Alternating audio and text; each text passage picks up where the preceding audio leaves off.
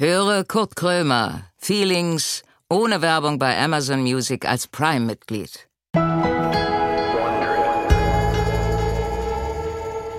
Moin, Premiere, Leute.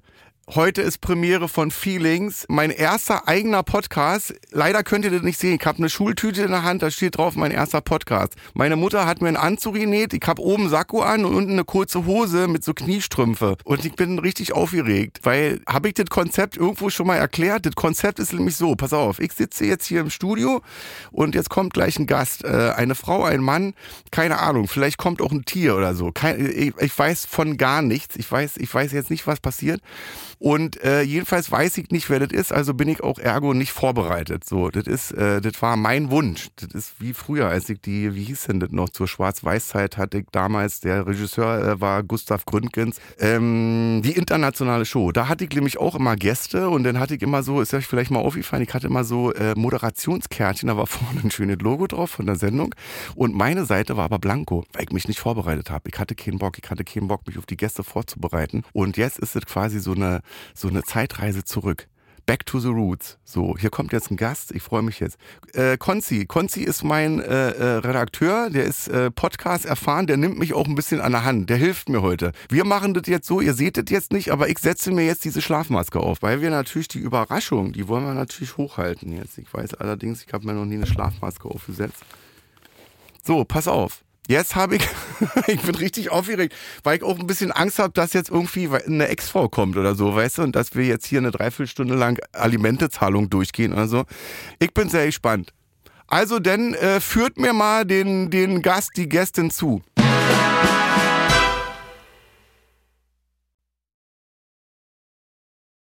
Kurt Krömer sitzt mit verbundenen Augen im Studio.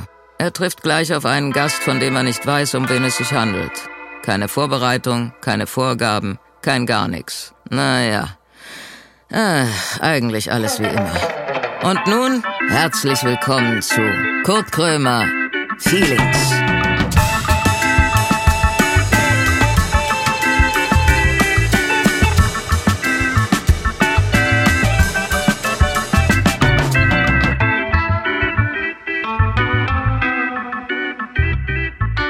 So, ich habe die Schlafmaske noch auf, ich sehe noch nichts.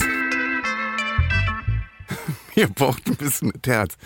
Weil das Schlimmste wäre jetzt zum Beispiel, wenn jetzt eine Ex-Frau oder so kommen würde, weißt du? Weil, also, ähm, ich setze die Maske einfach ab. Nein! Tschüss! Moin. Herbert Grönemeyer! Ja. Sind Sie das wirklich? Sie auch, ja? Sind Sie das wirklich oder sind, sind Sie ein Double? Ich sehe so aus, ja. Aber ich bin, ich bin, bin. Toll, freut mich. Gleichfalls. Herbert Grönemeyer in der ersten Folge, das wird ja auch die letzte denn werden. Wer soll denn jetzt noch kommen? Das denke ich mir auch. Habe ich mir auch gedacht. Ich dachte, machen wir es kurz und ich denke, ich komme und dann kann man es auch aufhören lassen, das Ganze. Ja, denn schön, dass Ich habe was mitgebracht dir. Haben Sie was? Oh. Äh, Fasst ja nicht. Das ist aber schön, dass Sie bei meiner letzten Podcast-Folge jetzt mit dabei sind. Das ist äh, selbstgebackener Stuten mit salziger Butter. Aber ich, wie ich sie kenne, wollen wir Stuten? siezen oder duzen? Also, Sie können sagen, was Sie wollen. Ich würde Sie sagen. Na gut, dann bleib Jetzt ich. mal ernsthaft aus Respektsgründen. Boah. Gut, dann bleibe ich auch beim Sie. Also auf jeden Fall. Ich habe ja vor, das ist ja so geil, ich habe ja vorgestern noch äh, Lieder gehört von Ihnen. nee. Ich habe so eine, äh, ich habe eine Joggingliste, habe ich mir gemacht und Okay. da äh, läuft unter anderem, ähm, äh, das ist natürlich jetzt blöd, weil man natürlich nicht vorbereitet ist. Äh, sie hört Musik nur, wenn, Wenn sie laut ist. Ja. Musik nur, wenn sie laut Tolles ist. Lied. Ja, ja, freut mich. Sehr schön. Also auf jeden Fall ist das äh, Stuten westfälisch mit salziger Butter. Ist Wie ich sie kenne, Stuten ist äh, Brot mit Rosinen. Wie ich sie kenne, mögen sie keine Äh, Rosinen. Sie haben mir Brot mitgebracht? Ja. Das ist salzige Butter dazu und da ist noch Salz dabei. Man isst das mit äh, Stuten mit salziger Butter, Holländer Käse und wenn man will, kann man auch Pumpernickel drauflegen. Das ist westfälisch. Haben, haben Sie das selber gebacken? das ich habe die Idee gehabt, meine Frau hat's gebacken. Ihre, Ihre Frau hat mir Brot Ja, gebacken? da kennen wir nichts. Also das ist unsere das ist ja auch noch warm. Ja, ist doch gerade heute Morgen gebacken. Ja, da kennen wir nichts. Ich bin geflasht. Ist da noch, was ist das jetzt? Das ist nur noch Salz. Falls das dieses Bierbutter nicht salzig genug ist, dann ist das noch ein bisschen Salz dazu. Äh, da müssen sich aber die nächsten Gäste, die, ach so, da kommen ja keine nächsten Gäste mehr, ist ja der letzte Das Podcast. war's. Deswegen Sagen Sie, wie sind Sie denn auf die Idee gekommen, äh, dieses Lied zu schreiben? Äh, sie hört Musik nur, wenn sie laut ist. Das war eine Schauspielerin bei uns im Theater, eine, eine Tänzerin. Eine Tänzerin beim Ballett, die äh, eben auf, äh, die nichts hörte, aber die aufgrund des, des Rhythmus und des Beats und von ihrer, von ihrem Bauch her äh, getanzt hat und wunderschön getanzt hat. Ja. Das war eine taubstumme Tänzerin und die und dann dachte ich, versuche ich mal das Lied zu schreiben. Das war damals in meinen Anfängen und da habe ich jedes Thema genommen, was ich gefunden habe, um einen Text zu schreiben, weil ich an sich nicht so gerne texte. Und dann habe ich das einfach mal zusammengenagelt. Ist sehr berührend halt, ne? So. Ja, man selber weiß das nicht, also was man schreibt. Aber wenn es jemand berührt, ist schön. Wissen Sie das nicht, dass Sie vorher sagen, äh, das wäre jetzt ein Thema, was interessant sein könnte? Oder das ist jetzt ein, ich schreibe jetzt ein Lied für die Masse, da sagen jetzt alle Hurra? Nee, nee. Ich schreibe einfach, ich bin froh, ich kratze alle Texte zusammen, alle, alle Themen, die ich irgendwie hinkriege, weil ich nicht gerne texte. Und dann schreibe ich irgendwas und hoffe, dass das irgendjemandem gefällt. Und, man, und ich bin gerade mitten wieder drin, weil für eine neue Platte und ich mag nicht texten, es nervt tierisch. Und, äh, und dann versuche ich halt auf den letzten Metern alles zusammen zu schrappen und zu, zu, ja, zu kratzen und dann hoffe ich, dass es funktioniert. Aber ich weiß nicht, was Leuten gefällt. Das äh, wär, Wissen wär peinlich. nicht? Nee. Nee. Oder Also- so, dass Sie das berechnen können, dass Sie sagen können, ich hatte ja schon mal das Lied, das Ja, das ist ja noch peinlicher. Das Ja, ist ja noch peinlicher. das Das ist ja genauso, als wenn ich sage, ich habe schon mal so geküsst und jetzt setze ich noch mal genau so die Zunge an und dann wird das genauso schön. Also nee, das, das funktioniert nicht. Das Aber wie, wie nicht. darf ich mir das vorstellen? Dann gehen Sie morgens in die Schreibstube Stube und sind äh, missgelaunt, weil Sie sagen, scheiße, jetzt muss ich wieder irgendwie schreiben. Ich bin immer missgelaunt, wenn ich Texte schreibe. Dauernd, Ja? dauerhaft. Früher wurde ich extrem dick, jetzt äh, versuche ich äh, abzunehmen währenddessen und esse am besten gar nichts mehr. Das ist ja noch schlimmer, wenn er, also, gehen Sie unter, also Unterzuckert. unter Hunger, unterzuckert in die Schreibstube, schlecht Genau. gelaunt. K- Kauf mir erstmal ganz viele Kladden, dann kaufe ich mir ganz viele schöne Stifte, also schöne äh, Kugelschreiber. Das also, mache ich auch immer, dass ich dann ganz wertvolle Stifte kaufe, Genau. weil ich dann denke, wenn der Stift richtig teuer ist, dann muss die Geschichte richtig gut werden. Genau, dann, und dann setze ich mich hin und kritzel da ununterbrochen. Ich habe jetzt für die Platte jetzt schon, glaube ich, 95 Texte geschrieben. Davon sind, glaube ich, äh, 85 Schrott. Und der Rest muss dann auf die Platte und dann hoffe ich, dass ein paar davon funktionieren. Also das ist so. Äh, Aber es funktioniert ja. Also wie lange sind Sie schon dabei? also singen tue ich seitdem ich äh, 13 bin in Bands. Also ich habe mit 13 ersten Bands gesungen in Bochum. Und äh, also erst habe ich mit vier Jahren angefangen, Ukulele zu spielen. Dann hat man alle genervt, weil ich äh, ziemlich penetrant sein kann und habe dann ununterbrochen meine ununterbrochen die Ukulele dabei gehabt. Und dann habe ich eben später in- mit 13 in der Band gesungen und, äh, und seitdem singe ich halt und, und war extrem erfolglos am Anfang. Meine erste Plattenfirma hat mir auch gekündigt, hat gedacht, das wird eh nix. Und dann, äh, weil ich Haben, auch, haben die zu Ihnen gesagt, dass Herr Grönemeyer oder Herbert G. kommen nie wieder? Die haben gesagt, Kann man nicht anbieten. also der Produzent meiner Platte hat den geschrieben, also die Musik ist ja ganz schön, aber für die Texte übernehme ich keine Gewähr. Ein Lied hieß, glaube ich, möchte mal spüren, wie es ist, wenn man dann umbringt. Und das andere hieß, glaube ich, Küsse heißt den warmen Sitz, dort wo du breit gesessen bist. Und dann hat auch meine Band gesagt, mit dir gründen wir auch keine Band, das wird eh nix, du, du steckst es so blöd. Und also Küsse heißt den warmen Sitz, was von Konrad Bayer, das ist ein äh, Österreicher. Und, äh, und dann hat meine Plattenfirma gesagt, nachdem auch das Boot noch im Fernsehen lief und äh, äh, im Kim- Kino lief und ich keinen Erfolg äh, mit Platten habe gesagt, also ihre, ihre Filme sind ja ganz okay, aber ihre Texte sind furchtbar. Und dann haben meine Plattenfirma gekündigt, ja. Und schreiben die heute noch Battlebriefe, dass sie sagen, Herr Grönemeyer, wir wollten noch mal fragen, ob Sie vielleicht, ob wir doch noch mal irgendwie eine Platte zusammen machen könnten? Die Firma gibt's nicht mehr. Ach so, die, Firma, die Firma wurde aufgekauft. Die Intercord, das war die Stuttgarter Firma Kombinat für Korthosen. Und äh, die gibt's aber nicht mehr. Und jetzt äh, sind die äh, geschluckt worden von der EMI und eine, die ist die, hat die Universal jetzt die EMI. Lange Rede, kurzer Sinn. Und dann kam meine Platte Bochum. Und dann sagte meine Kölner Plattenfirma, bei der ich dann inzwischen war, sagt, das kauft ja schon in Bottrop keiner mehr die Platte. Und dann bin ich auch mit dem Vertriebsmann durch die, durch die, im Ruhrgebiet durch die Läden gegangen und in Bochum fragte der dann den, den Plattenhändler, hör mal, kennst du den hier? Sagt er, ja, den kenn ich. Dann sagt er, ja, der hat eine neue Platte gemacht. Dann sagt er, Wie schön ist das denn?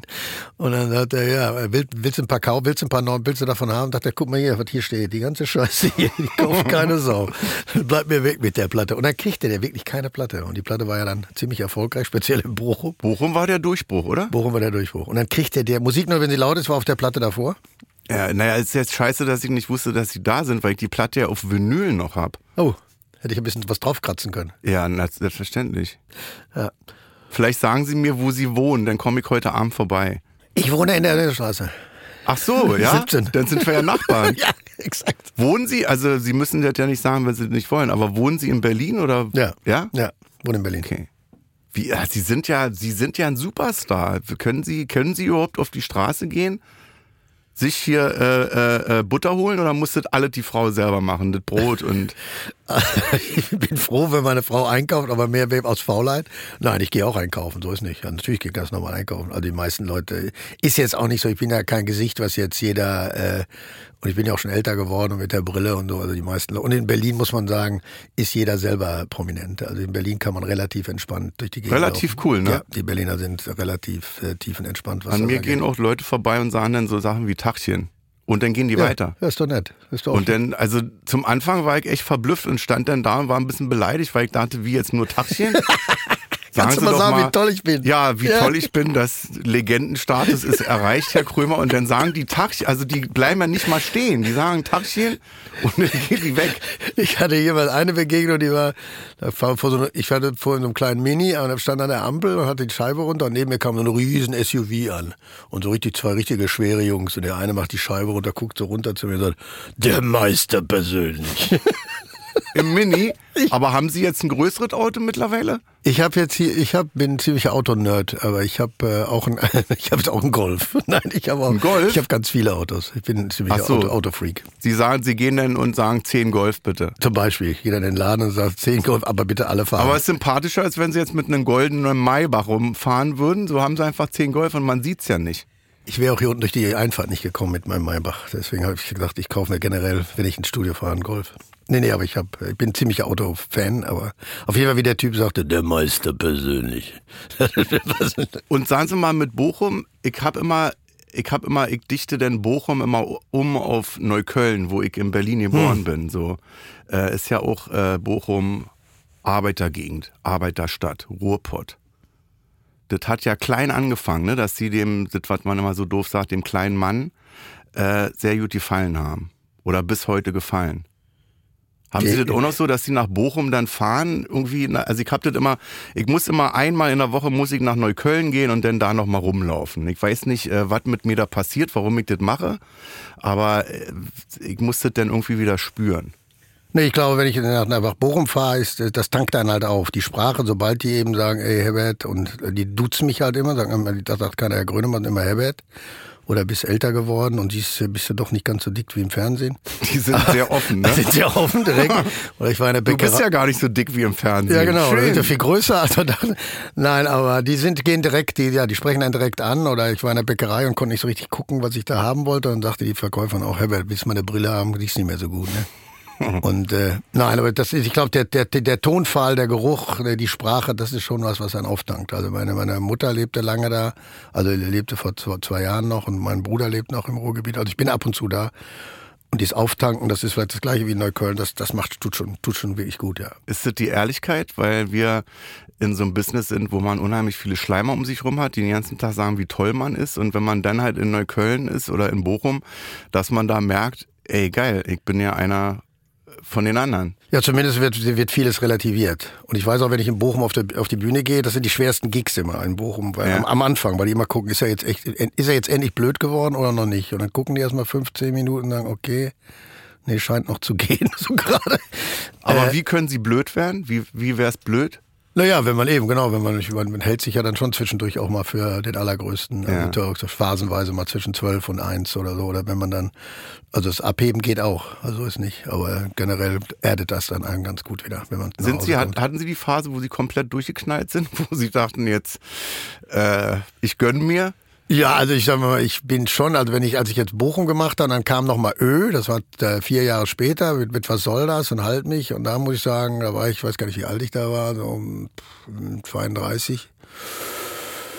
Und dann die Konzerte, da ging schon, da ging schon was. Das, da ist man schon, da dachte man schon zwischendurch mal, äh, und da haben wir, glaube ich, bei der Sprüngertour haben wir gleich 96 Konzerte gespielt, sind jeden Abend in die, in die, in die Diskos gegangen. Also da, da kriegt man schon, das war schon, äh, da musste man mich schon anbinden ein bisschen, ja. Also ich hatte auch schon eine etwas blasierte Phase, ja.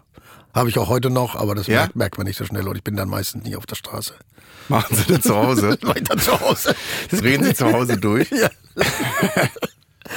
Äh, soll ich Ihnen mein, mein Lied äh, sagen von Ihnen? Trennungslied. Okay. Trennungslied oder wenn ich enttäuscht bin von Menschen, äh, kein Verlust. Ah. Ja. Ein sehr tolles Lied, wenn man irgendwie so mit Menschen zu tun hatte, irgendwie wo man dachte, ich dachte, du bist ein Kumpel oder du bist meine beste Freundin. Äh, und wenn das dann nicht mehr da ist, ist kein Verlust irgendwie so ein Lied, äh, wo ich sehr gestärkt rausgehe und denke, ey, das Lied, hm. das, hilft mir jetzt dabei. Das war aber bei mir der gleiche, da war auch wichtig der Anlass. Also nicht alle meine Lieder sind authentisch, muss ich sagen. Ja. Also weil die Leute immer denken, auch jetzt, wenn ich Lieder vorspiele, sagen immer, ja, wann hast du das erlebt? Ich sage, nein, das ist nur ein Lied.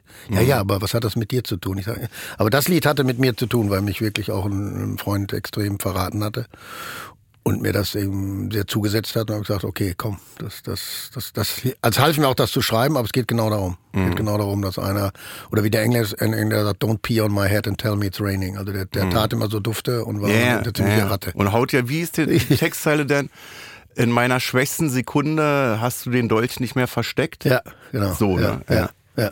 Das ist toll bei Ihnen, dass man, also diese Jogging-Lied zum Beispiel, was ich dann habe, dass, also dass, dass äh, die ganze Gefühlspalette abgedeckt wird. Hören Sie auch Ihre eigenen Lieder? Nee. Dass sie sich eine Platte anmachen und sagen, Mensch, heute machen wir Hermann Grönemeyer nee, Abend, die nee. Frau wird Tilly setzen, ja, genau, hier, hör mal jetzt mit. Mal schöne, Klatsch mal auf. schöne Bolognese und dann setzen und, und sagen dann nach jeder Nummer, boah, Herbert, das war jetzt aber richtig stark. Und die liebe ich aber sehr. Nee, das ist meine Lieblingsnummer. Nee, ja. die ist doch noch besser. Und wie du singst. Hör mal, wie toll ich bin. Boah, guck mal, wie du singst, du hast so eine schöne Stimme. Aber es gibt das diese Leute. Lass mal, lass mal, lass mal. Es gibt diese Leute, die sich ihre eigenen Platten anhören. Es gibt auch Komiker, die sich ihre eigenen Programme auf DVD angucken, nee. in der ersten Reihe sitzen zu Hause. Ich gucke mir auch die Mitschnitte von den Konzerten nicht an. Also, nee? Nee. Aber ich, was ich mache, wenn ich eine neue Platte mache, dann höre ich mir zum Teil die Platten an zu hören. Wie haben die geklungen? Was haben wir da gemacht? Wie, wie, wie kantig waren die? Das ist schon, die Produktion höre ich mir dann an. Aber sonst höre ich, gucke ich mir nie, bin ich wahnsinnig. Bloß ja. nicht. Nee. Langweilig, oder? Also sich selber ja. anzugucken. Ja, und man sieht sich auch immer mehr altern und so. Das ist alles nicht so lustig. Das muss, muss man nicht haben. Das muss man sich nicht antun. Also ich finde das, ich gucke mir auch nicht im Spiegel an. Also nur ganz nee. schnell, wenn ich meine Haare gele, dann geht's. Sind die zugehangen mit, mit Ich habe gar keinen Spiegel im Badezimmer. Ich habe ein Fenster im Spiegel. Nee, ich habe gar keinen Spiegel im Badezimmer. In der Schrank ist einer. Da Aber Sie wissen, wie Sie aussehen. Wenn ich mir ein Foto angucke, geht's. Machen Sie denn Selfie und äh, keine Spiegel? Nee, nee. Ich gucke mir auch nicht, äh, nee. Ich habe also, überall Spiegel. Nee, ich lese keine Kritik und gucke auch nicht in den Spiegel. Ich gucke mich schon gerne an. Ja gut, das ist, das ist der Unterschied. Das habe ich nicht. Das Heimlich. Würde ich öffentlich natürlich nicht zugeben. Aber, nee, würde ich ähm, öffentlich nicht machen. Kommt ganz schlecht. Bin schon, kommt ganz schlecht. Schon ein kommt eitel, wesentlich besser, wenn man sagt, so wie ich, also kann ich nur empfehlen, wäre wesentlich klüger, wenn man sagt, ich gucke mich nicht an. Es kommt viel, so. kommt besser rüber. Aber sagt, eigentlich haben sie dann so ein, so ein Bad komplett aus Spiegel. Ja, aber ich weiß natürlich inzwischen auch, deswegen, ich bin ja deutlich älter, ich weiß, was besser ankommt, auch was man das sagt. Deswegen. Ja, nein, aber ich gucke mich wenig in den Spiegel. Also ich, so, gerade wenn ich die Haare äh, äh, gele. Herr Grönemeyer, Sie haben, ich habe die Rubrik noch nicht richtig verstanden, aber Sie haben eine Frage an mich mitgebracht, die Sie selbst beantwortet haben. Fast. Äh, fast. Aber es gibt eine Antwort. Jetzt Konzi, unser Producer, habe ich doch gut anmoderiert, oder? Ja. Dann drücke ich jetzt auf den Knopf. We need to talk about Krömer. All unseren Gästen haben wir vorab eine Frage zu Kurt Krömer gestellt. Sie haben geantwortet. In welcher Stadt sollte Krömer wohnen, müsste er aus Berlin wegziehen? Ich denke eindeutig in Kutinik. Das ist die zweitkleinste Gemeinde in Südtirol. Ich habe auch schon mit dem Bürgermeister gesprochen. Die haben eine sehr schöne Parterrewohnung schon freigeräumt. Von immer er auch kommt, haben die Stadt auch nach ihm benannt. Und sie freuen sich jetzt schon riesig, wenn er mit seiner Familie da auftaucht. Sehr schön grüne Wiesen, weiter blauer Himmel, äh, Freiheit, trockener Tiroler Humor. Also ich denke, da ist er bestens aufgehoben und ich äh, glaube, das ist eine wunderbare Alternative zu Berlin. Das hört sich doch gut an. Ja. Und ist auch schon eine Straße nach mir benannt? Krömerweg, sind die gerade am Buddeln, die, die pflastern gerade. Da habe ich ja Angst vor, wenn ich sterbe und in Berlin wird eine Straße nach mir benannt, dann ist dann so eine Sackgasse oder so ein Irgend so eine, so Feldweg. Eine, ja, so ein Feldweg. Feldweg. Oder an der falschen Stelle. das möchte ich nicht haben. Nee, kann ich verstehen. In welcher Stadt muss denn nach, bei Ihnen die äh, Straße benannt werden? In Berlin oder Bochum? Eigentlich in Bochum, wa? Ich denke, äh, es wäre am einfachsten die Straße von Berlin nach Bochum. okay. Wir denken klein.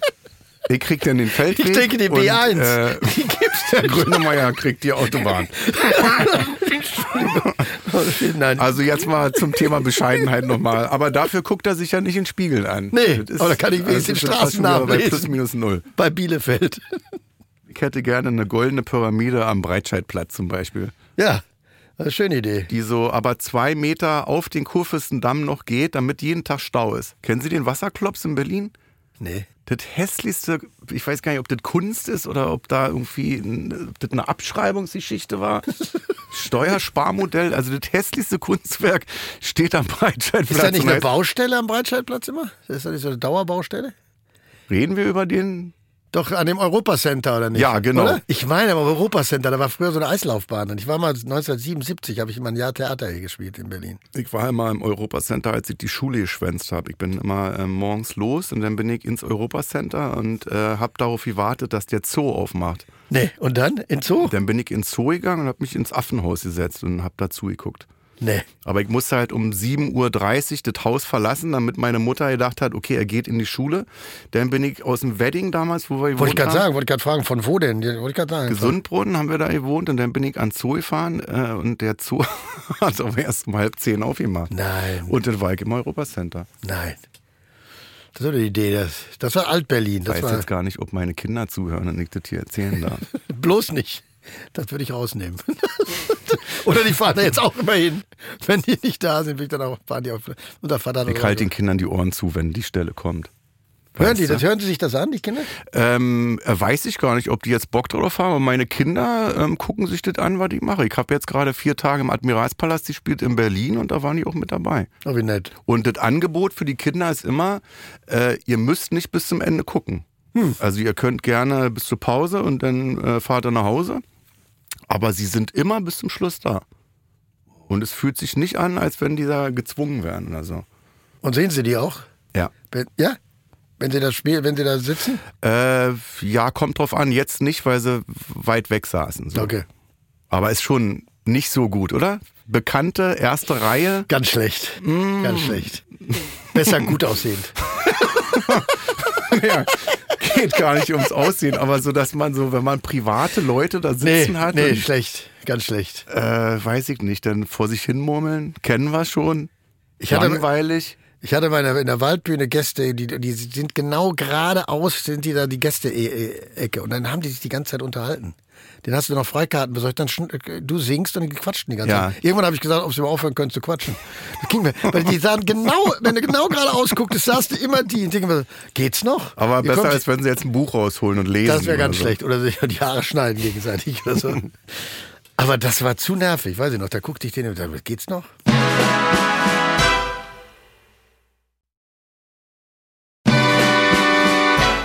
Was sagen Sie zur, äh, zur jungen Musik? Kommt da was nach? Die jungen Leute? Was halten Sie von jungen Leuten? Viel, extrem viel. Es gibt halt einen wahnsinnig großen Wust äh, von Musik, aber ich denke, die Qualität der Musik, auch was den Hip-Hop und den Rap angeht, und die ist nach wie vor genauso groß, wie sie immer war. Nur wir hatten früher es einfacher, es gab nicht so viel. Heute muss man sich durchtanken und durchforschen und die ganzen Playlisten bestimmen natürlich auch sehr viel. Aber die Musik als solche ist genauso gut wie immer. Da, jetzt, da sehe ich, keinen, sehe ich keinen Unterschied. Hätten Sie Bock, jetzt in der jetzigen Zeit nochmal 20 zu sein und nochmal von vorne anzufangen? Also ich bin relativ zukunftsgewandt, das würde ich auch, ja. Also ich denke, es ist wahnsinnig kompliziert. Die Welt ist wahnsinnig komplex für Menschen, in, in, in die 20 sind. Also die ist sicherlich deutlich komplexer als die Zeit, in der ich groß geworden bin. Ich hatte natürlich viel, ich kann mich an diese, diese Ängste und also gab es bei uns nicht, also außer vielleicht der Kuba-Krise oder Existenz, soziale Ängste vielleicht in, in, in, in, in, in, den Freundeskreisen. Aber diese, diese globalen Ängste oder auch die Ängste jetzt, in denen wir waren in den letzten drei Jahren, was das Virus anging und diese Todesangst, die wir letztendlich unterbewusst ausgestanden haben, jetzt die, und dann das, die Klimasituation und die Kriege und jetzt äh, eben auch noch die, die, die, die, die, Dikta, die Diktaturen. Diese, diese, diese Kompaktheit, die hatten wir nicht. Also die hatten wir sicherlich nicht. Und sich da durchzuforschen und dann aber gleichzeitig auch eine Haltung einzunehmen und dafür zu, zu kämpfen und auch, sagen wir mal, die alten weißen Männer aufzuwecken und zu ärgern, das ist nicht einfach. Aber äh, ansonsten würde ich trotzdem, ja, ich würde auch äh, jetzt äh, leben. Aber es ist deutlich schwieriger, als ich es äh, hatte früher. Das ist der Ratschlag an junge Leute, war das man. Mich, mich fragen ja auch schon, ich bin jetzt, ich bin, ich bin erst 48, aber mich fragen auch schon Leute, dann denke ich so, ach, das ist aber toll, dass ich jetzt äh, an so einem Punkt bin, wo ich Ratschläge geben kann, die auch Hand und Fuß haben. Mit 20 habe ich auf Fragen irgendwas geantwortet und äh, das war einfach gaga. Also das war äh, äh, poerntenfrei manchmal sogar auch. Aber jetzt habe ich so das Gefühl, dass ich zu jungen Schauspielern sage, naja, Remy Demi, lass dir nicht, äh, äh, lass dich nicht verscheißern und so und äh, widerspreche, äh, stell in Frage so, lass dir nicht alles sagen, mach nicht alles, was dir gesagt wird. Und dann denke ich so, ja, das kann man den jungen Leuten mitgeben und ansonsten, glaube ich, muss man die machen lassen. Sie haben sicherlich zum größten Teil wesentlich schwerer, aber gleichzeitig auch ein stärkeres Selbstbewusstsein. Und ich glaube, dass die absolut in der Lage sind, uns auch äh, den Weg zu zeigen im Sinne von, dass die wirklich äh, äh die nerven, im guten Sinne. Mhm. Und das finde ich angenehm. Das finde ich, ich fand das so irre, gerade wo dann die, die Bundesregierung die Klimaaktivisten gerügt hatte, das war nicht, sei nicht zielführend. Da habe ich mir gedacht, ja Moment, seit wann be beurteilt eine Regierung, ob der Protest gegen sie nicht zielführend ist? Das muss man sich mal auf der Zunge zergehen lassen. Man demonstriert gegen die Regierung, dass sie zu, und dann war drei Spalten später kam dann, die Deutschen erreichen das Klimaziel nicht bis 2030. Da denke ich, seit wann beurteilt eine Regierung die Demonstration gegen sie? Oder mhm. da dachte ich also, in was für einer Welt leben wir eigentlich? Ich meine, die sollen, sollen gefälligst vernünftig arbeiten und nicht sich damit abarbeiten, wie sie nun einen Klimaprotest finden. Das finde ich ist völlig, äh, steht ihnen gar nicht an. Das gehört, man, gehört, sich gar nicht. Wenn man den Klimaprotest nicht mitbekommt, dann ist er ja halt auch für den Arsch. Das also, wenn man sagen. jetzt sagt, äh, ja. ähm, demonstrieren Sie mal ja, äh, nachts um vier ja, oder die Revolution Tiergarten im Wald drin. Ja, oder die Revolution findet zwischen zwei und vier statt, weil um halb fünf muss ich zum Yoga. Also ich meine, das ist absurd. Also der Protest, ich meine, ich komme aus den 60ern und 70ern. Natürlich, Protest ist dafür da zu nerven. Also ja. meine, wofür ist es denn sonst da? Ja, ja muss wehtun, ne? Hm. Wenn die jetzt da äh, die Monets mit äh, ähm, Kartoffelbrei bewerfen, was sagen Sie dazu? Kunst, also Kunst schädigen für Aufruhr, also für Aufmerksamkeit? Ich sage ja nicht, dass, dass ich jetzt jede, jede Aktion von denen wunderbar finde, aber ich finde, dass die Aktionen setzen, finde ich spitze. Also da gehe ich, geh ich auch nicht von ab. Das, das, das finde ich völlig, äh, völlig in Ordnung. Also äh, was die dann zum Teil machen, das, das, das, das ist dann diskutierbar, aber darum geht's nicht. Mhm. Es geht darum, dass wie viel, wie viel, wie viel Druck brauchen wir noch, mhm. um wirklich in die Gänge zu kommen. Ich meine, das muss man sich ja klar machen. Und wenn man die Ängste sieht, wie man jetzt äh, aufgrund des Krieges anfängt, natürlich auch die ganzen fossilen Energien weiterzulaufen zu lassen, die haben halt, denen, denen steht die Angst halt bis zum Halse. Das mhm. ist aber ganz vielen nicht klar, die in ihrem Komfort rumschaukeln. Das ist mhm. denen gar nicht bewusst, wenn du mit 40, 50 dein Leben gemacht und sitzt dann zu Hause und guckst mal ins Grüne, denen ist gar nicht klar, mit welchen Ängsten die sich tagtäglich auseinandersetzen die sehen die Welt halt mit ganz anderen Augen. Und das, das, das braucht einen ganz, ganz klaren und dauerhaften Protest, bis wir, das ist so ähnlich wie mit den, mit den Hausbesetzern hier in Berlin damals. Ich meine, da haben sich alle aufgeregt. Wenn die die Häuser nicht besetzt hätten, wären die alle äh, wegsaniert worden oder abgerissen worden. Mhm. Heute sagen sie alle, wir gehen durch die Straßen, fluchten und sagen, wie schön ist das eigentlich hier? Die ganze Welt geht durch Ostberlin und sagt, boah, ist das hier aber schön, so viel Altbausubstanz. Ja, wenn die die Häuser nicht besetzt hätten, früher gäbe es die gar nicht mehr. Also ich meine, was ist Schönen das? Gruß an die Supermolly in Friedrichshain. Da bin ich damals aufgetreten aufgetreten vor Punks. Das war mein erster Soloauftritt vor Punks für äh, Eintritt 1 Mark 49. Ja. Weil ich wollte, dass die einem 1 Mark 50 geben und noch was zurückbekommen.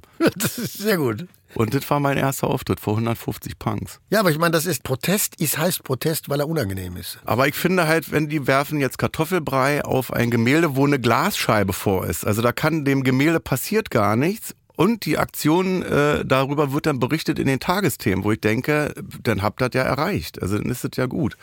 Ich finde es immer krass, wenn die sagen, wenn die das vergleichen mit der RAF irgendwie, äh, und dann äh, äh, denke ich so, Leute, das ist Kartoffelbrei an, an eigentlich an eine Glasscheibe geworfen. Also dieser Vergleich mit der RF ist einfach menschenverachtend. Also das, mhm. der Vergleich ist eine Frechheit. Also ist nicht nur eine Frechheit, äh, ist auch den Menschen, den Opfern der, der, der, der RAF gegenüber. Das ist absurd. Also mhm. das ist, ist, ist unverschämt, was die da abziehen. Und dass sich dann die AfD dann zum Teil mit der, mit der CDU zusammen äh, mhm. und dann irgendwelche, das ist, äh, also äh, schlimmer geht's gar nicht. Das ist verbales Verbrechen. Ist das so diese Arroganz des Alters, dass ich, dass ich sage, ich bin jetzt 48, ich habe es erreicht und die jungen Leute, die müssen erstmal arbeiten gehen, erstmal das erreichen, was wir gemacht haben? Es geht genau um diese Arroganz. Genau gegen diese Arroganz wehrt sich der Prozess. Genau mit dem, mit der, durch diese Arroganz müssen die Jugendlichen oder die, die heranwachsen oder die, die, die, müssen die durch. Und das ist ein Riesenbrett und eine Riesenwand. Das sieht man ja an den Aussagen von den Menschen. Mhm. Man sieht ja, mit welcher Blasiertheit die über die versuchen, über die hinwegzugehen, wie die die, also wie die, die beurteilen oder vergleichen. Das ist ja, das ist ja hochinteressant. Und da müssen die durch. Das, das, den müssen die halt, die, die, die müssen so nerven, bis, die, bis denen die, die Sprache verschlägt. Mhm. Also, den, also mit den, speziell mit den, den Menschen, mit denen vergleichen, das ist irre. Also, Ist doch immer das gleiche, oder? Das war doch schon bei den alten 68ern so. Das Logisch. immer gegen die Alten. immer.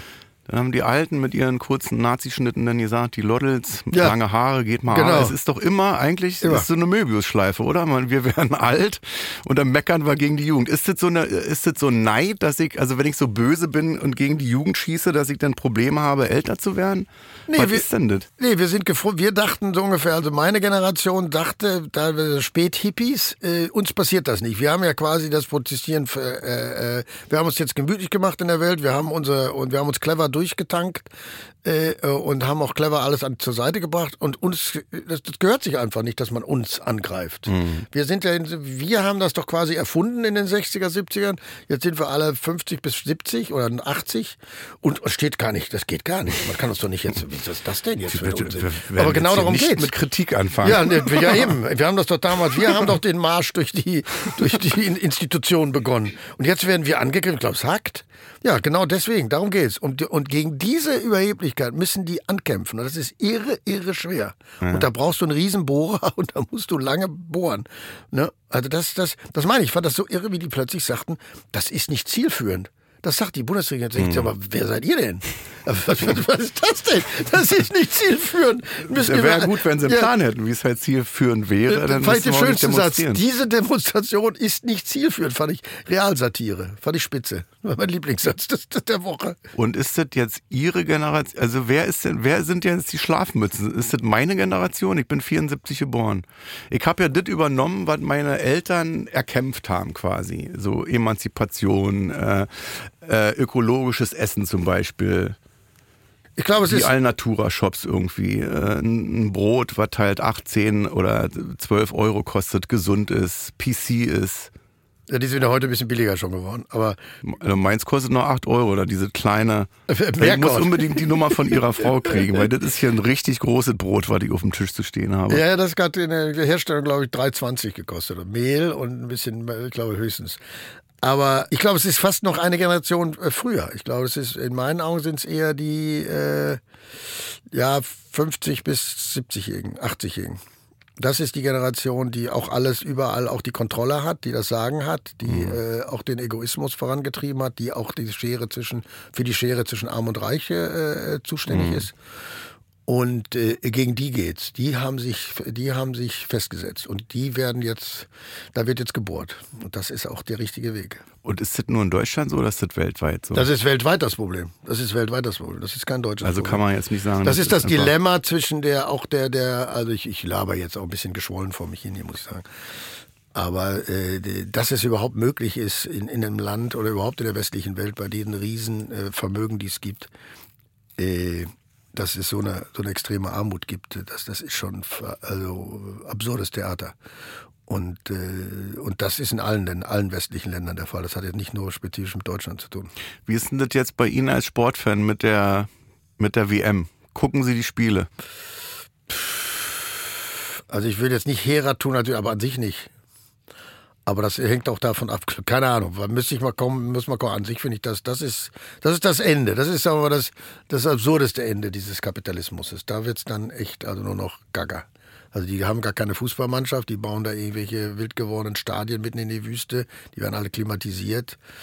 Also was da an Geld geflossen sein muss, ist, glaube ich, das fließt immer noch, glaube ich. Das fließt noch weiter. Weiß ich nicht, ob man das sehen kann. Viele werden es heimlich machen, glaube ich.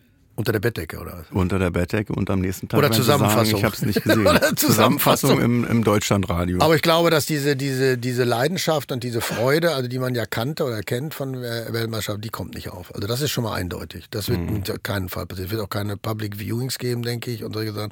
Das wird es ja alles nicht geben. Das wird, das wird keiner hinkriegen. Also insofern wird das schon eine ganz stark gedämpfte, aber die, die, die WM nach Katar zu vergeben, ist ein Absurdum. Mhm. Komplettes Absurdum. Also ich werde es äh, nicht gucken, hört sich jetzt vielleicht toll an, aber ich bin, habe auch überhaupt keine Ahnung vom Fußball. Ich habe noch nie WM geguckt. Also Ja, ich bin halt, komme aus dem Ruhrgebiet. Das ist halt, äh, äh, ich habe halt lange selber Fußball gespielt, zehn Jahre im Verein. Und äh, im Ruhrgebiet gibt's Fußball ist Religion. Also im Ruhrgebiet gibt's ja Borussia Dortmund, VfL Bochum, Sch- Schalke 04. Das ist im Ruhrgebiet spielt man Fußball. Und es war früher auch die Integration zwischen den, den Polen und den, äh, den Westfalen. Die haben miteinander Fußball gespielt. Da ist auch, die kommt diese riesen Kneipen-Szene her. Und ich, ja, also ich bin, ja klar, ein großer Fußballfan, logisch. Ich liebe ja das Ruhrgebiet, ne? Mir glaubt das immer keiner. Ich, die denken immer, ich will die verscheißern oder so. Aber äh, wenn du in Neukölln geboren bist und groß geworden bist, dann, dann, dann kennst du, dann fühlst du das Ruhrgebiet auch. Arbeitergegend halt. Das ist relativ, wir sind uns relativ ähnlich, würde ich sagen. Die, die, die schnoddrigen Berliner und die, Die Menschen, Ruhrgebiet- oh, So, dass man sagt, Mensch, du bist auch ein bisschen dicker geworden, ne? Der Oder? Ruhrge Im Ruhrgebiet würde ich sagen, ist, haben wir durch den, durch den sehr schönen kulturellen polnischen Einfluss, sind wir ein Hauch freundlicher. Ja? ja, wir sind ein Ticken freundlicher. Ja? Während der Berliner ja meint von sich, der ist ja auch, ich mag auch die Art, die Berliner mag ich unheimlich gerne, aber der Berliner glaubt ja von sich, dass er wahnsinnig charmant ist. Ja, das ist so, ja, das, aber im falschen Körper geboren. Ja, So. Ist für einen Außenstehenden dann nach zehn Minuten eventuell rausfindbar, aber die, die Art und Weise ist total deckungsgleich. Sehr ruppig. Also wenn man jetzt so als Nicht-Berliner hierher kommt, in so ein Taxi einsteigt, dann, dann der Berliner markiert sein Revier erstmal auf eine sehr pumpige Art und Weise. Und Genau. durch diese fünf Muss man Minuten durch. musst du durch. Musst du durch, genau. Und Und, dann wird- danach kann geheiratet werden. Das stimmt, danach ist es wunderbar. und aber viele überstehen aber diese fünf Genau. Minuten nicht und Ja. fangen dann Rechtsstreit an und dann geht es über einen Anwalt und die gehen dann weg wieder nach München und sagen, Berlin ist scheiße, weil die halt nicht über diese fünf Minuten Das stimmt, das stimmt. Das ist wirklich so, das ist exakt so. Und dann sind die, ich habe wunder, also schon immer, auch bevor ich in Berlin wurde, immer wunderbare Freunde bis heute in Berlin und es war immer klasse. Aber diese, diese Art, da muss man sich echt, und das ist für uns im Ruhrgebiet kein Problem, weil wir eben auch, bei uns im Ruhrgebiet kann man auch sagen, du bist ja auch ganz schön bescheuert heute. Und sagt der, ne, wie findest du? Ja, hast recht, ich fühle mich heute auch nicht gut. Oder so. Aber das ist, da, da decken wir uns. Da, und das ist deutlich, wir sind uns da deutlich näher als viele andere Städte in, in, in, in Nordrhein-Westfalen. Also wir, ich bin den Berlinern dann in der Art deutlich näher als anderen. Das stimmt. Deswegen fühle ich mich auch sehr wohl hier. Diese pumpige Stadt. Nee, ich hatte mal einig, also in, in Dürfen Sie eigentlich öffentlich sagen, dass Sie in Berlin wohnen? Müssen Sie nicht jetzt ewig und drei Tage in Bochum leben? nee, in Bochum wohne ich schon seitdem ich. Könnte ich jetzt zum Beispiel nach Bochum ziehen oder wäre Berlin denn sauer? Ich finde, das wäre auch mal eine Übung. Man könnte, das könnte auch mal nach Bochum ziehen. Das Dass ich einfach mal 40 Jahre jetzt nach Bochum ziehe ja, wäre auch schön. wie es Ja, ist. ist auch schön. Ist sehr schön. Die Ruhe ist ein sauberer Fluss, man kann schön spazieren. Nein, aber ich, ich habe dann zehn Jahre in England gewohnt, also zwischendrin nochmal. Aber ich wohne hier Warum? Weil Ihnen das zu viel wurde oder? Nö, Das hatte mehrere Gründe. Einmal, äh, damals meiner Frau, der ging es eben nicht besonders gut in den 90er Jahren. Ja. Und äh, die wollte immer, die war Hamburgerin, die wollte immer nach äh, England. Mhm. Und ich habe auch schon sehr viel in England in Studios gearbeitet. Und das war ihr großer Traum. Und dann sind wir eben letztendlich äh, nach England gezogen, Ende der 90er. Und dann ist sie aber leider sehr, sehr bald verstorben. Und dann bin ich aber da geblieben. Dann bin ich komischerweise, wollte ich erst wieder zurück nach Berlin und habe dann aber gedacht, nee, bleib mal hier mit den Kindern. Die Kinder waren ziemlich klein. Und dann bin ich da geblieben. Und das war, war auch eine gute Entscheidung. Also es hat mir sehr geholfen, die Menschen. Und ich habe eben auch, auch Freunde in England und bin dann eben zehn Jahre da geblieben. Und dann bin ich wieder zurückgekommen. Dann bin ich jetzt bin ich schon wieder zurück seit, keine Ahnung, 14 Jahren, 12, 13 Jahren. Wo dann immer die, äh, wenn ich mich dann wieder, das kommt also oft, wenn ich mich auflehne und irgendwas äh, äh, Härteres sage. Also, der ist doch gar kein Deutscher, der, der zahlt ja doch keine Steuern. Das kommt immer, wird immer gerne genommen dann von den Bots. Der gehört hier gar nicht hin. Aber ich lebe hier gerne. Ich lebe gerne ja. in Berlin. Das war ein sehr rührendes Album, ne, was Sie geschrieben haben denn für Ihre Frau. Das so richtig buff, ins Herz ging. Ja, es war der Versuch. Haben, haben Sie da lange überlegt, ob Sie das überhaupt machen? Dass Sie das Gefühl teilen? Ich habe jetzt nicht, ich mache ja keine Nabelschau. Also ich Mhm. singe ja schon, ich versuche ja dann das schon zu stilisieren. Also ich setze mich ja nicht hin und erzähle irgendwelche Details in den Liedern oder so. Ich habe mich da mit dem Gefühl auseinandergesetzt und gleichzeitig aber auch mit dem Gefühl, wie geht's weiter. Das ist, glaube ich, glaube, äh, ich glaube, der- Mensch war fast eine positive Platte. Die schwierigere Platte und an sich die beste Platte, die ich je gemacht habe, ist bleibt alles anders. Das ist die komplexeste Platte und an sich die schönste. Aber das hat man damals nicht verstanden, also im Sinne von, weil man zu Recht auch, auch völlig okay so, weil, weil man gar nicht wusste, worum geht's da eigentlich. Aber Mensch war an sich eher der Versuch, äh, äh, aus dieser Zeit rauszukommen. Also das, das sich da und ich mache ja eben keine, das meine, es sind alles eher, wenn überhaupt, so Kinofilme. Es ist ja kein Dokumentarfilm, was ich da mache. Und das, das, das gehört, äh, ist eben auch der Versuch. Das ist auch wie so für sich selber auch. Ne? Also ich singe ja auch, um mich selber auch den Druck rauszulassen. Also auch in meiner Pubertät habe ich wahnsinnig viel gesungen und auch mich mit ganzen komplexen Themen, die mich damals betrafen, auseinandergesetzt und, und auch mich zurückgezogen irgendwie für Stunden und dann vor mich hingesungen und ge, nachgedacht, würde ich sagen. Oder auch geweint, also je nachdem. Das ist für mich so mit den Druck loszuwerden. Ich singe, ich singe, im Grunde bin ich von Hause aus Sänger. Ich, ich singe halt. Ich singe gerne, ich singe auch verdammt gut und kann das auch über Stunden und singe auch wahnsinnig schön. Und ich versuche mir halt als Material was Schönes zu bauen. Und das damals musste ich versuchen, was zu finden, um wieder, ja, wieder zurückzukommen. Also weil das, das ja schon ein ziemlicher Einschnitt war. Aber sie schreiben die Sachen halt auch selber, ne? Sie sind ja nicht einfach Interpret. Deswegen ist das so, glaube ich, ist das so, äh, ja, so einzigartig dadurch, weil das ihre Geschichten sind. Oder weil sie halt die Geschichten schreiben, die, die dann ins Herz gehen. Es steckt auf jeden Fall immer, es steckt immer ein Funke von mir mit drin, sagen wir es mal so. Also jetzt nicht in dem, in dem Stollen hier, weil der hat meine Frau gebacken. Also wenn ich den gebacken ja, hätte. Ja, da nochmal recht herzlichen Dank. Nein, ich meine, Frau. wenn ich den gebacken hätte, dann wäre da wär ein bisschen auch was von mir drin gewesen. Aber insofern. Ja, aber hätte es denn noch geschmeckt, oder? Das weiß ich nicht. Das also wie gesagt, nochmal herzlichen Dank an die Frau. Mögen Sie denn überhaupt Rosinen? Ja, ich liebe Rosinen. Ja, oh, ich dachte, Gott. Äh, mag das, äh, nee, nee, ich liebe das. Auch hier mit Schokoaufstrich dann. Also mit Butter noch drauf und Schokoaufstrich. Sehr gut, sehr gut. Das ist, das ist ein guter Ansatz. Okay, freue mich.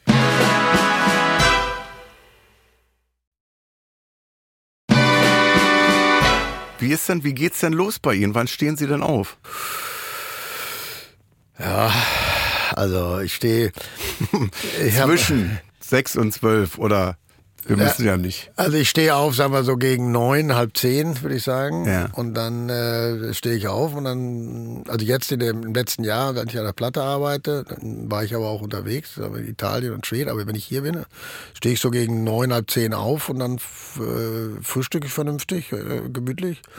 Und dann fahre ich ins Studio und bin dann bis nachts im Studio. Also ich habe einen Arbeitstag zwischen elf und elf. Uff. So geht also das, das geht rund um die Uhr. Da gibt es aber auch Pausen, gibt es auch Wochen mal Pause, aber wenn ich arbeite.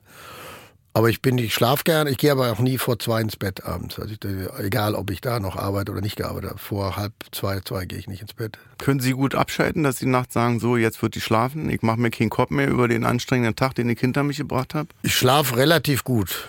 Also ja? ich schlafe relativ gut, stehe dann aber auch mal auf nachts und dann fällt mir irgendwas ein, dann denke ich nochmal kurz nach. Aber ansonsten bin ich relativ, äh, also je nach, je nach äh, äh, innerer äh, Atmosphäre. Gibt natürlich auch äh, härtere oder mm, äh, melancholischere Zeiten, aber ansonsten schlafe ich relativ gut, ja. ja. Ich war bis 6 Uhr wach heute. Echt? Ja. Wegen der Vorbereitung, mental. naja, nee. Also mein Studiotag im Gegensatz zu Ihnen ist ja, ich fahre hier hin, da ist die Fahrt länger als die Aufnahme. Und dann bin ich eine Stunde jetzt mit Ihnen, dann fahre ich wieder nach Hause. Und dann bin ich den ganzen Tag damit beschäftigt, äh, schlafe ich heute früh ein oder nicht. Nee.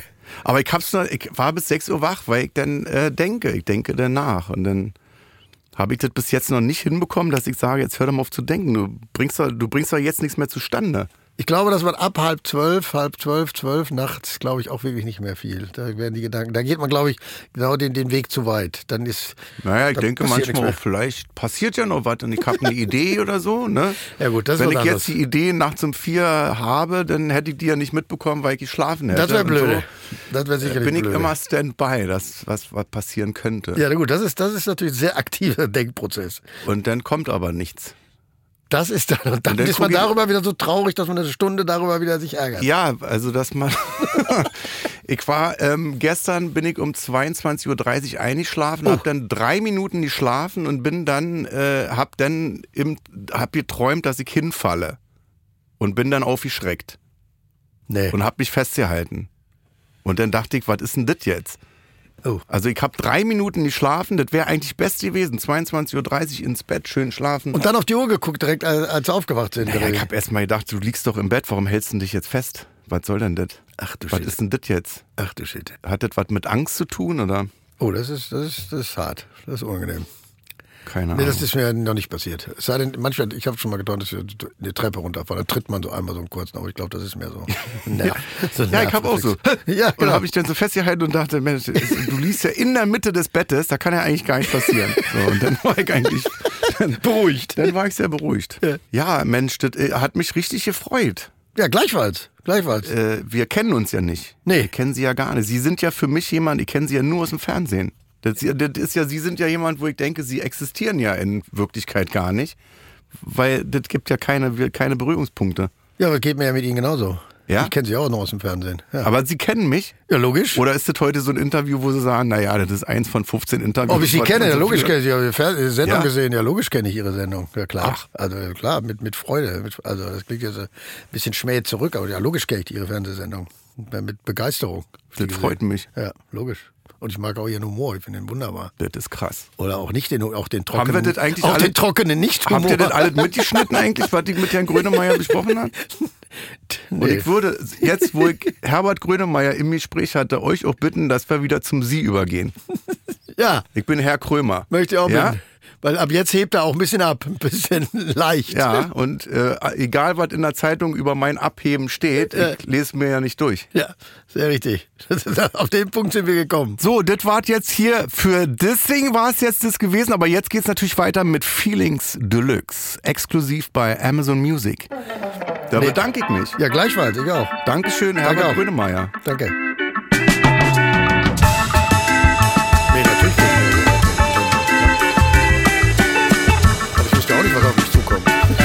ja, genau.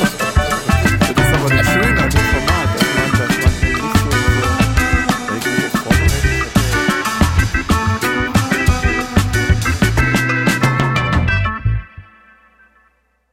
Dir gefällt Kurt Krömer, Feelings? Bei Amazon Music kannst du als Prime-Mitglied neue Folgen immer eine Woche früher und ohne Werbung hören. Außerdem gibt es jede Woche eine exklusive Bonusfolge. Lade noch heute die Amazon Music App herunter. Kurt Krömer Feelings ist eine Produktion von Studio Bummens und Song Legend für Wandery. Executive Producer für Studio Bummens Jon Hanschin und Konstantin Seidenstücker. Executive Producer für Song Legend Mo Anaisi. Für Wandery Producer Patrick Fiener und Tim Kehl. Executive Producer Jessica Redburn und Marshall Louis. Wiebke Holtermann und Inga Wessling haben die Redaktion für diese Folge gemacht. Das Sounddesign kommt von Jonas Hafke. Ton und Schnitt Jonas Hafke. Neue Folgen gibt es jeden Donnerstag überall, wo es Podcasts gibt. Als Prime-Mitglied hast du Zugriff auf exklusive Bonusfolgen bei Amazon Music. Außerdem hörst du neue Folgen immer eine Woche früher und ohne Werbung.